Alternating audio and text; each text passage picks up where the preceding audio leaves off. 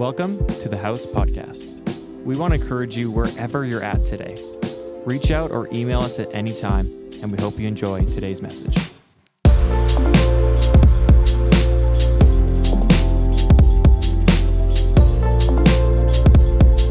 It's good to be with you. Good morning. Welcome here to the house. Um,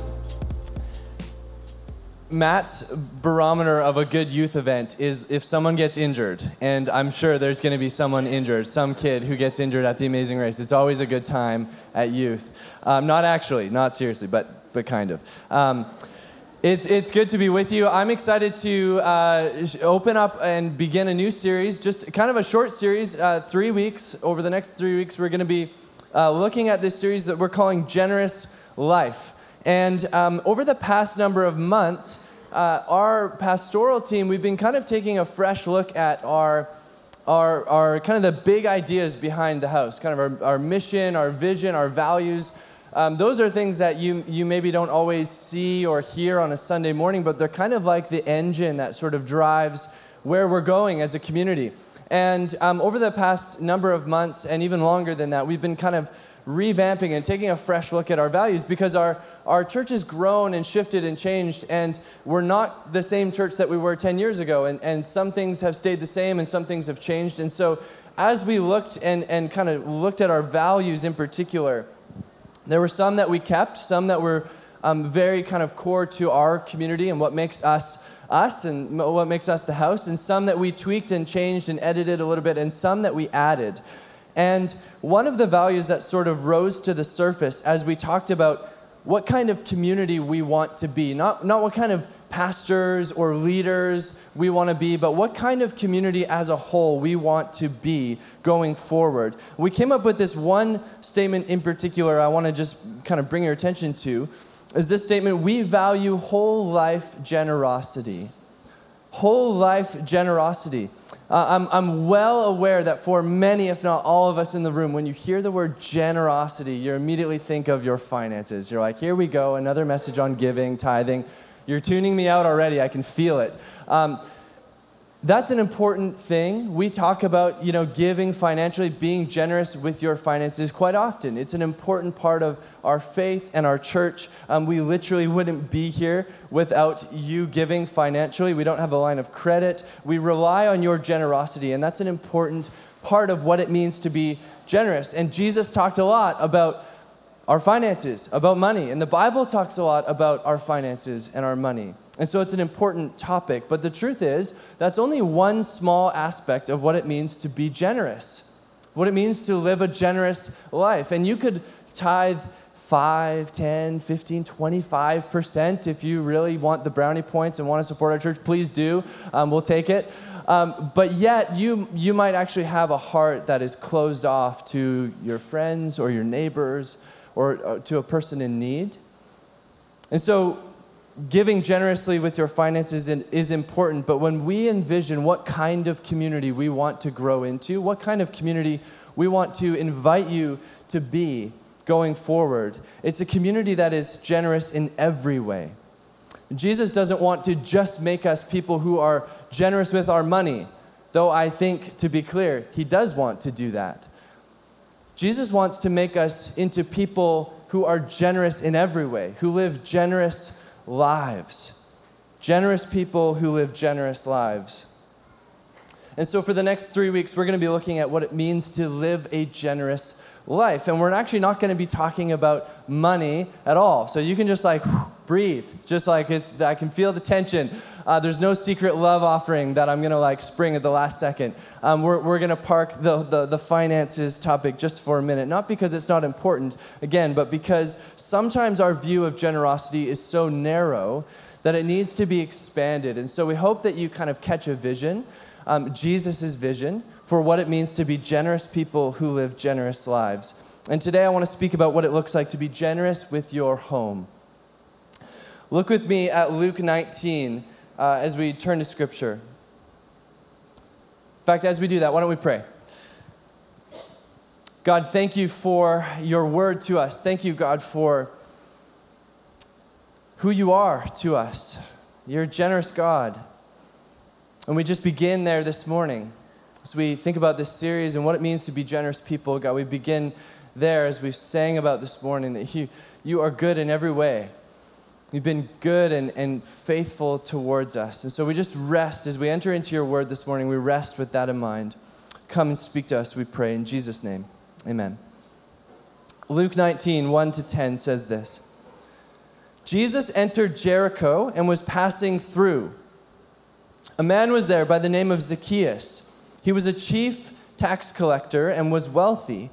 He wanted to see who Jesus was, but because he was short, he could not see over the crowd. Short people problems. So he ran ahead and climbed a sycamore fig tree to see him, since Jesus was coming that way.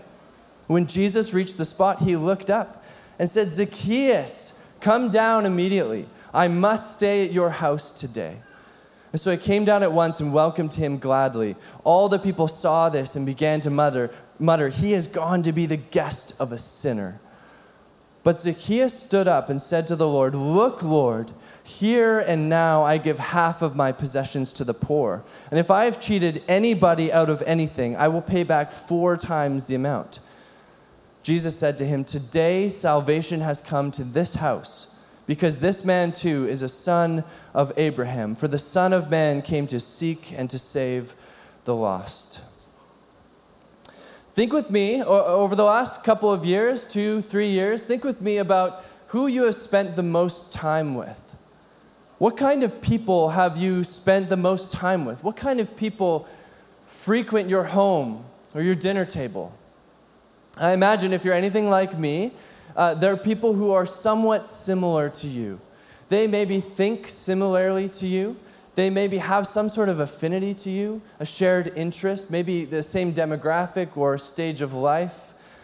People who are similar to us in some ways. And one of the things that has happened, one of the trends over the last couple of years, has been kind of a, a revealing.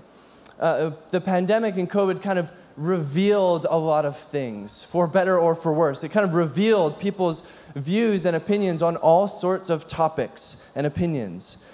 And this, along with kind of the, the political tension that we've felt in the last couple of years, both here in Canada as well as with our friends down south across the border, along with more time spent on social media and reading news and all of that, has created a kind of anxious and tense environment. Do you feel that? Like people are just kind of on edge there's just a there's like people's margin for grace is small. There's a small capacity there. A study from this year in canada revealed that 75% of canadians believe our country has become more polarized over the past year. About 40% of those surveyed uh, uh, have reduced this is interesting 40% of those surveyed said they have reduced contact with friends or family over an argument about the pandemic or politics. 40%. Okay, so if Aunt Judy is not returning your calls, uh, she doesn't want to hear about your pandemic theories. Um, hate to break the news to you. Uh, she's tired of, you know, talking about it or politics or whatever it is. The past two years have been hard. They've kind of separated many people, kind of isolated us into corners a little bit. They've not only revealed our divisions, they've kind of widened them. And this kind of polarization, as you know, is like fuel for um, the, the realm of politics in particular. It's kind of like a tool that many politicians use to sort of stoke our fear for the other, whoever that is for you, whether that's, you know, woke, progressive liberals or anti vaxxers or immigrants or whoever it is, depending on who you listen to and who you read. There is just no shortage of people that we are invited and kind of pushed to, to other, to remove ourselves from, to isolate ourselves from. And all of this pushes us into little silos where we think and live with people who think just like us. In the US, there's this thing called uh, the big sort. Maybe you've heard of it. Essentially, the political tension and divide and division in, in the US has reached such an extreme that people are literally moving to, sometimes moving across the country to live in a state that shares their political views by and large, or a city, or even a neighborhood that, that kind of, they all sort of think the same way politically because, because they just cannot coexist in the same city or neighborhood or state. People are clustering together, which has some benefits for you as the individual, but only serves to increase the polarization across the country. The division and hatred run so deep for so many, they literally cannot live together in the same city, in the same neighborhood, in the same state. And we tend to think that this kind of division and polarization is maybe unique to our context or unique to this kind of moment that we're in. But the truth is, the first century world that Jesus entered into in his ministry was much more polarized and divided than the world we live in today. And for a first century Jew living under Roman oppression, the most hated people group of all would have been the tax collectors. For a first century Jew, it was a tax collector like Zacchaeus that you hated the most. We don't know much about Zacchaeus, but we know a few things. Uh, we know that he was the chief tax collector, he was wealthy, he was well off, and my favorite detail, he was short. don't you love the storytelling? Like we just get that detail right in there. Like, yeah, he was also pretty short. Tax collectors in that day were considered traitors. They were, they were uh, if there's anyone you hated the most, it was tax collectors. They were corrupt. One of the biggest forms of oppression that the Jewish people faced living under Roman rule and authority was economic oppression. So imagine, like, the Jews had this area, this land that they believed God had promised to them in particular. And Rome had come and conquered their land, and now they were living in submission to a foreign government and foreign ruler in Caesar and the, and the people were forced to pay taxes uh, to an extraordinary level. Some scholars suggest that the tax rate at the time was 80%. So you thought like the carbon tax was bad. We're talking 80%, okay? And a tax collector made their living by adding a fee on top of the already high tax rate and kind of taking that and pocketing, pocketing that for themselves. And so they could demand you pay a ridiculously high tax rate and you had no leverage because you were under their authority. They had, a, they had Roman soldiers at their back. There was no negotiating, there was no leverage point there because they were in control. And so you can imagine the contempt people had, the disdain people had for tax collectors at that time. And Zacchaeus was the worst of them because he was a chief tax collector. He oversaw the whole operation, and the text says he was wealthy. The text says that Jesus was just passing through Jericho, almost as though to say he, he had no intention of stopping. He was passing through Jericho, but when Jesus notices Zacchaeus up in the tree, he has a change of plans. He says this Zacchaeus, come down immediately. I must stay at your house today. Don't you love it when someone volunteers you? When someone invites themselves over? Like if I did this after after church today and I'm just we're having a casual conversation. I'm like, you know, what are you guys doing for lunch? Oh, we're going back home. We're gonna have some sandwiches. And I just look you right in the eye and say, I must come and eat your sandwiches today. Like you'd be like, back off, okay, cool it. Get your own sandwiches. This is kind of a strange story, right? About generosity in particular, isn't it? Like in, in many respects, in this story, Jesus is playing two roles. He's playing the guest, he goes to be the guest of Zacchaeus, but he, he, he also plays the role of host. Because Zacchaeus doesn't make the invitation, Zacchaeus is just up in the tree. Jesus is the one who makes the invitation. He plays both the, the host and the guest. And by inviting himself over into Zacchaeus' home, all the people, and Zacchaeus as well, knew that there was something bigger going on than just coming for dinner or staying the night. Because to stay in someone's home, to eat a meal with someone, was an intimate act. It, it was a sign of friendship and communion and, and intimacy. To eat with someone, it's, we get this great imagery all throughout Scripture of kind of a, a, banquet table, a great feast. If you notice that, Old and New Testament, there's this picture of a banquet table. And it actually is a picture of salvation. It means more than just food, it's, it's, it's representing a sign of intimacy and communion and friendship. Time and time again, we get this, this image of God as a generous host who makes room at his table for us for the marginalized, for the broken, for the downcast, for the sinner. And when Jesus teaches on generosity, he almost always talks about the dinner table.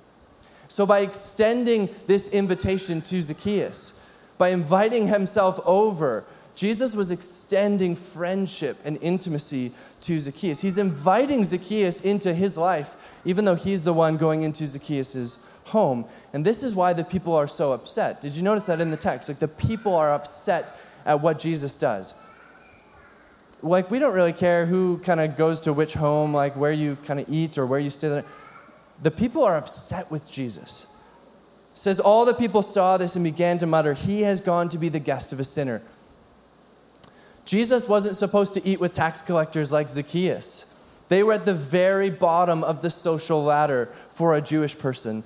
And John Mark Comer makes this point that when we read a story like this, uh, we think it's kind of cool or cute that like Jesus ate with the tax collector and the sinner and the, the prostitute. And, and that's true, he did. We think it's cool or cute, but for that day and that time, those people would have thought it was offensive. You did not eat with a person like that. It wasn't cool or cute, it was offensive.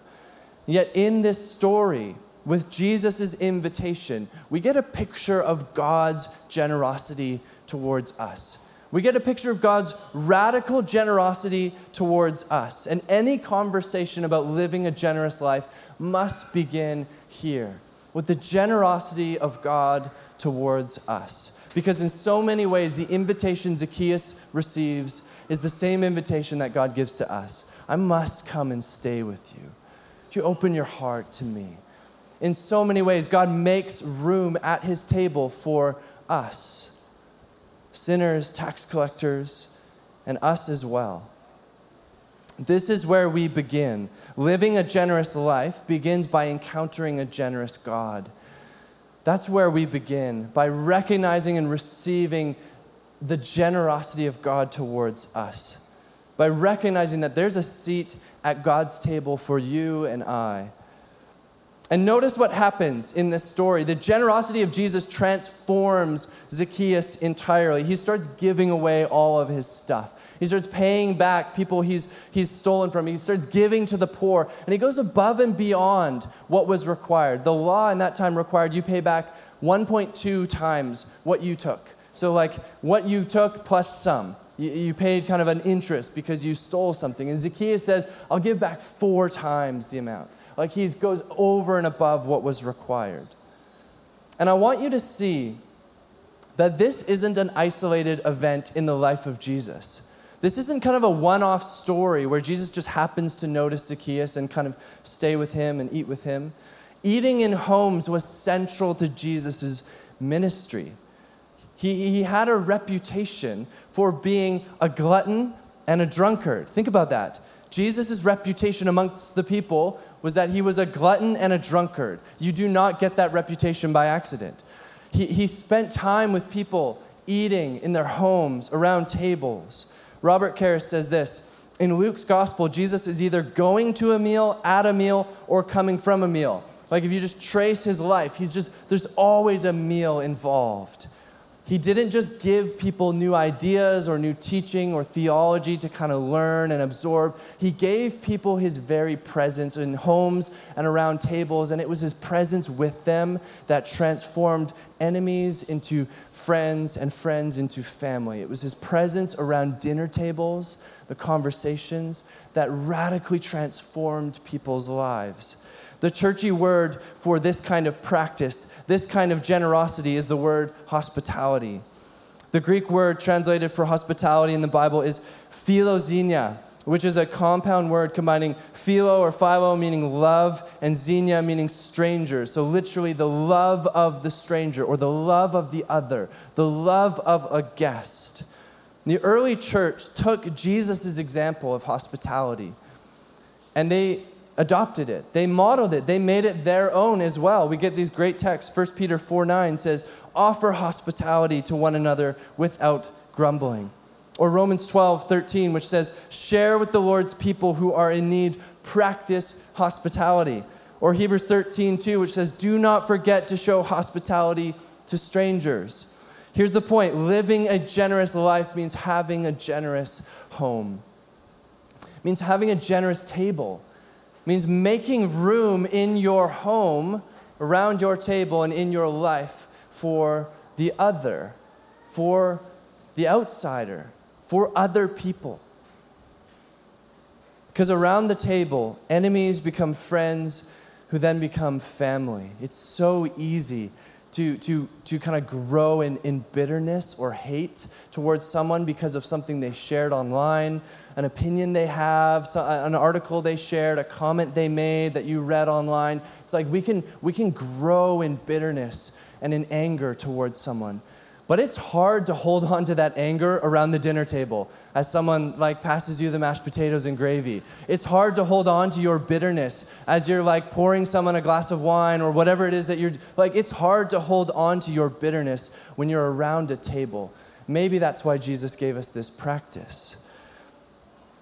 His strategy for changing the world was one meal at a time one dinner at a time. Over the course of three years, he took 12 men who had nothing in common, some of whom which would have hated each other at the outset.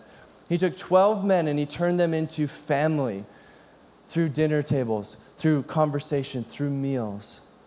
One meal at a time. That's his strategy for changing the world.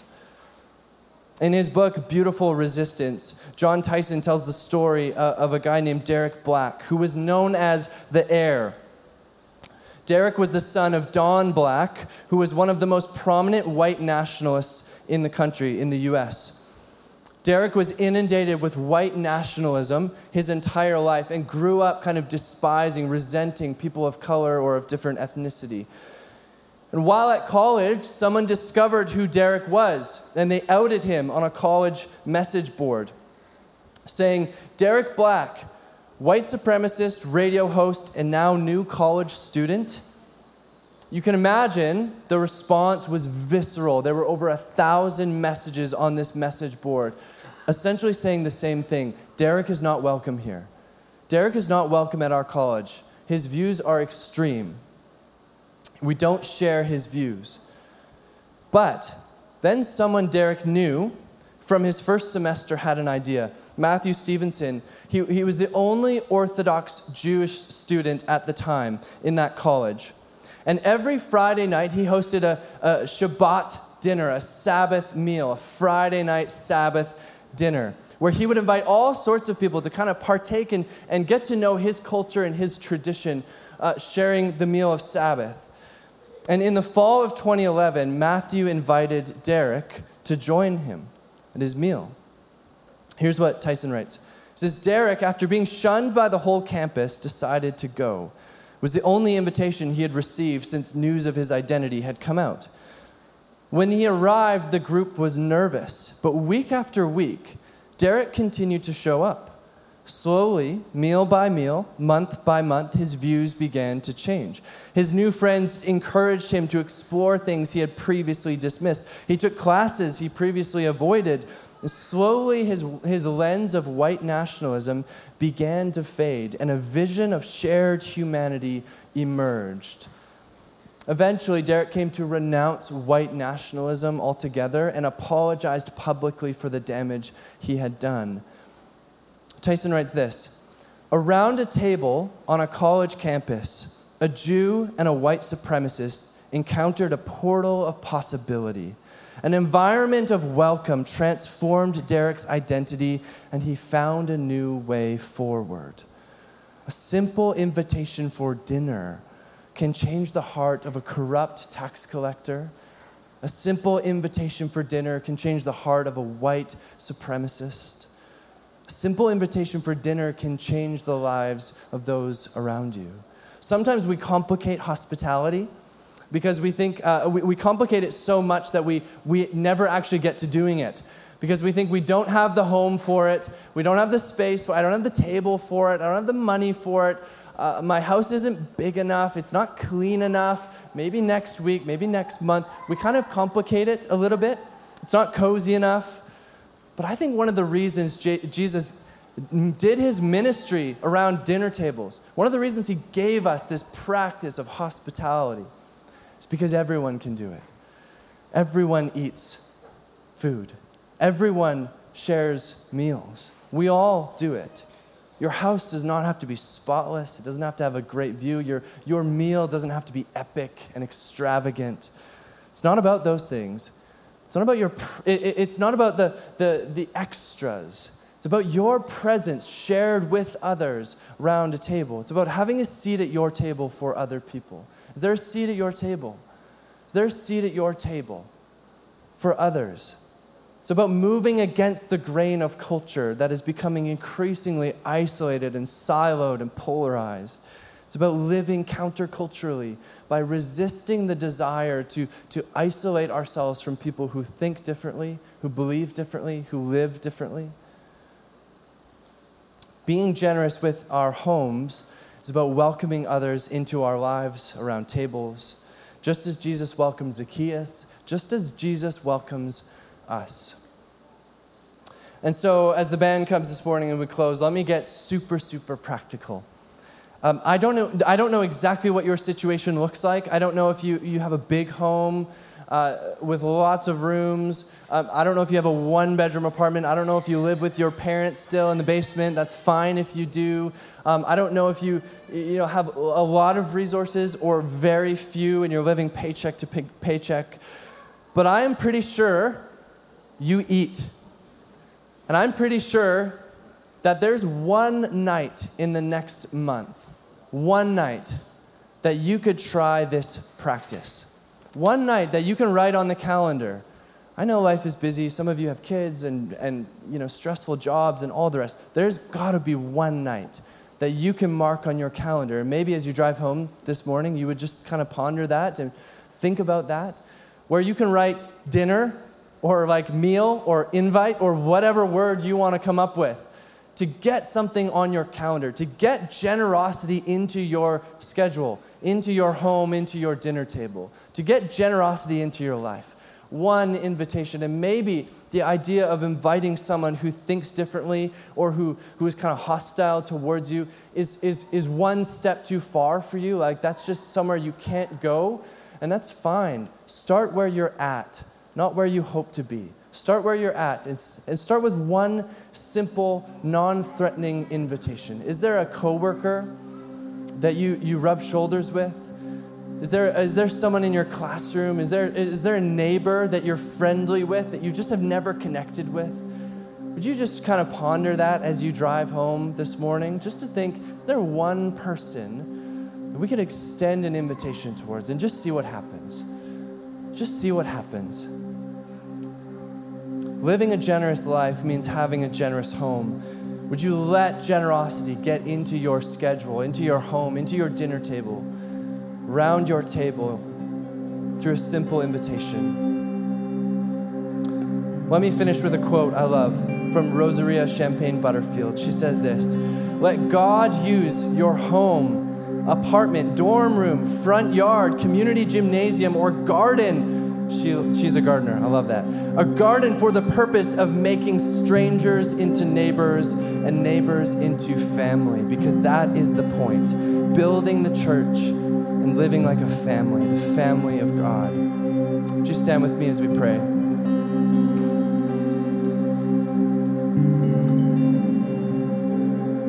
The image that I've had on my mind this morning is, is, is a banquet table Jesus is at the, the, the front of, he's at the head of the table.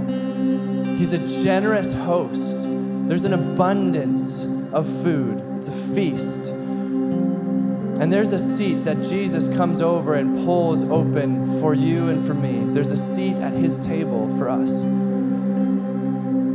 He's a generous God. So, Father, we thank you first and foremost. God, we praise you for being generous towards us, generous with love, with forgiveness, with, with mercy, with grace. God, we need it. We need your generosity. And I pray, Lord, that for those here who feel distant, closed off, frustrated, confused, you would just shower them with your generosity this morning. You'd help them have an experience, an encounter with the living God. They would know your great, the depth of your generosity towards them. I pray, God, that as we experience and encounter your generosity, you would use that to fuel us, to motivate us, to inspire us to offer generosity in return, to open our homes and our hearts to people who need it, to live as you lived, God, to model what you modeled, to, to encounter people invite them in one meal at a time to see you do your work.